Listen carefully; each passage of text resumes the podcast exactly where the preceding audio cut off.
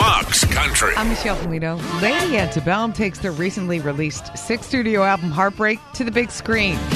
This summer, the country trio's giving their fans a front row and up close and personal access backstage to the band as they perform their newest music for the first time.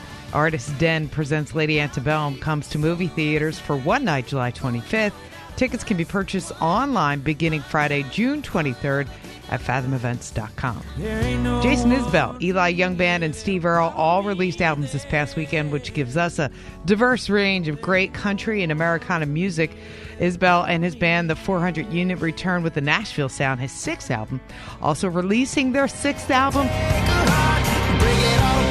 the Eli Young Band. Steve Earle unleashes his 16th album called So You Want to Be an Outlaw. This album features Willie Nelson on the title track.